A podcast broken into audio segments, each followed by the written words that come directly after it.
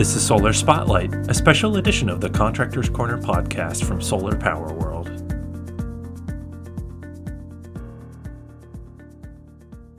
Hello, everybody. I'm Billy Ludt, Senior Editor of Solar Power World. As the effects of a changing climate increase in both frequency and severity, the need for technologies that can decarbonize and support electrical infrastructure is paramount. In this episode of Solar Spotlight, Zolaikha Strong, Senior Director of Policy and Regulatory Affairs at Generac Power Systems, discusses the significance of energy storage in the contexts of grid stability, individual energy resilience, and the greater mission of combating climate change.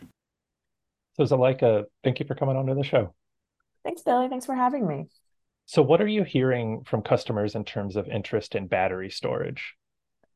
I think there's a definite interest in exploring opportunities with battery storage, especially as we are seeing a surgence of unpredictable weather patterns. Uh, folks want to be able to understand how they can build a more resilient system within their homes. So, a lot of, as we're seeing storms in Puerto Rico, New Jersey, California, Texas, I mean, with all this unpredictability, there's definitely that interest. Also, I think that in one of the advantageous things that's happened through these conversations regarding climate change is the fact that people have a better understanding of how to control their own power, especially as we say, like behind the meter, where a lot of these storage batteries fall into. People understand how to integrate solar and get solar panels on their houses, how to have uh, technologies within their home, like smart thermostats, uh, for instance, Ecobee, that have an opportunity for you to really control through different sensors in your home the temperature in your house. And so, a clear way to help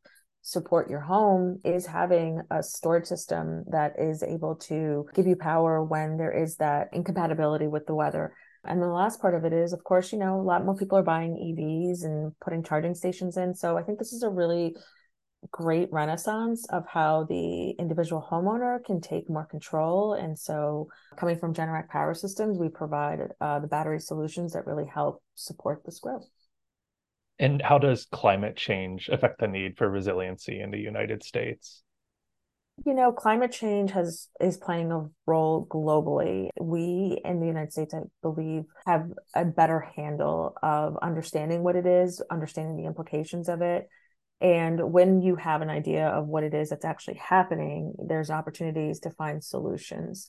I think climate change is now a conversation piece that i hear across very different diverse groups be it you know kids in school to people you know to, uh, in the baby boomer generation and, and older that are starting to understand the impact of some of the decisions that we're making here. And as we're seeing again kind of going back to the discussion on unpredictable weather patterns it's happening in our own backyards in many instances you know whether they're storms or the fires that we saw in maui it's definitely for lack of a better word is really hitting home and companies like ours and others are really starting to provide these solutions to be better stewards you know for the environment for all of us.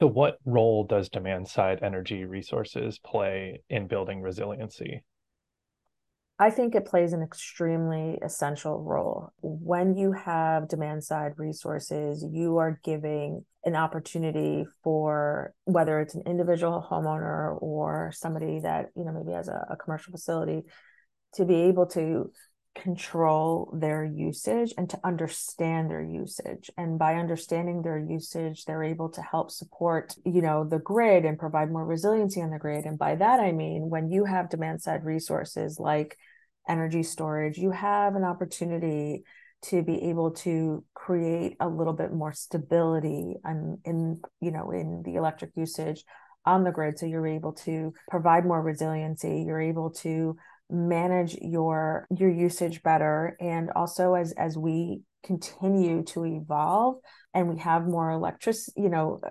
components you know be it phones and cars and etc that load on the home is going to be very it's going to continue to increase the demand side of it.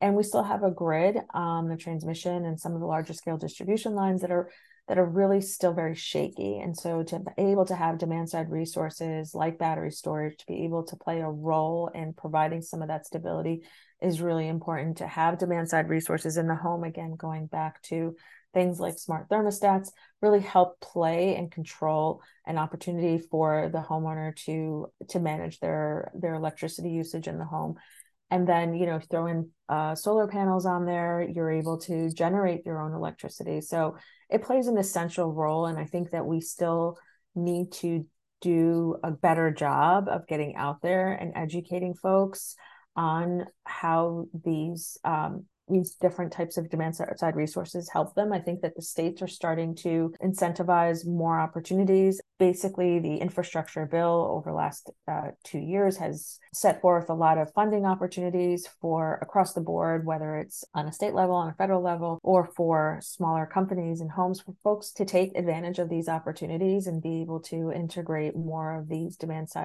resource solutions to help the grid out. What do people in our industry need to consider when educating those who may have a weaker understanding of technology?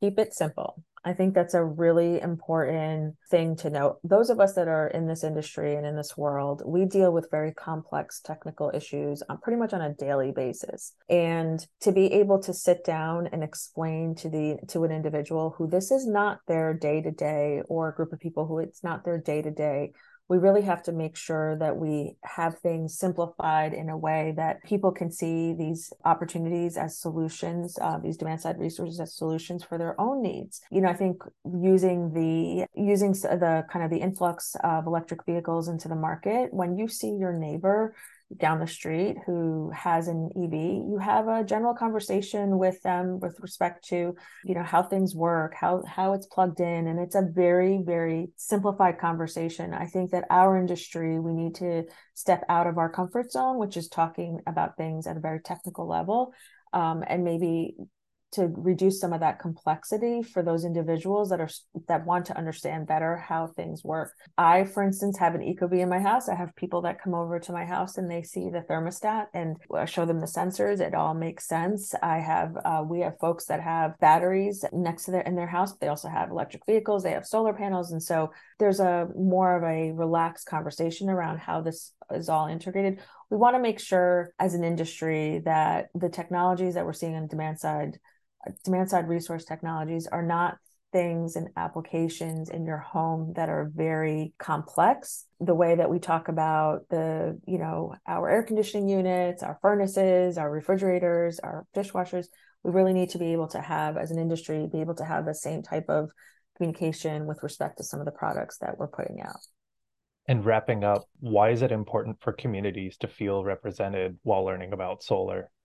One of my favorite personal, this is like his personal favorite, putting that hat on, things that has come out of this infrastructure bill is the environmental justice initiative, as well as a real influx for low to moderate income communities and disadvantaged communities. Communities have never been represented in the past. Climate change solutions, demand side response solutions, any of this stuff, for it to be integrated, we need to have everybody on board.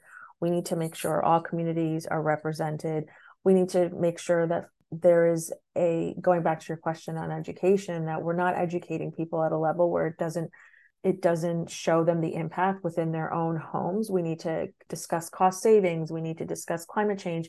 There's also health benefits. It's extremely important. A lot of these communities especially some of these environmental justice communities are in areas of the country where there's a high influx of many health issues. And one of the clear reasons for that is some of the emissions that they're exposed to. They're not getting some of the investments in the, these new technologies or these things in their homes to be able to support and to be able to help them live a healthy life. So, really bringing things home and making sure that all of these communities are represented and this is you know essentially not a solution for a certain demographic of folks but this is essentially a solution for all communities thank you for taking the time to do this Zolaikha. No problem. Thank you so much for having me, Billy.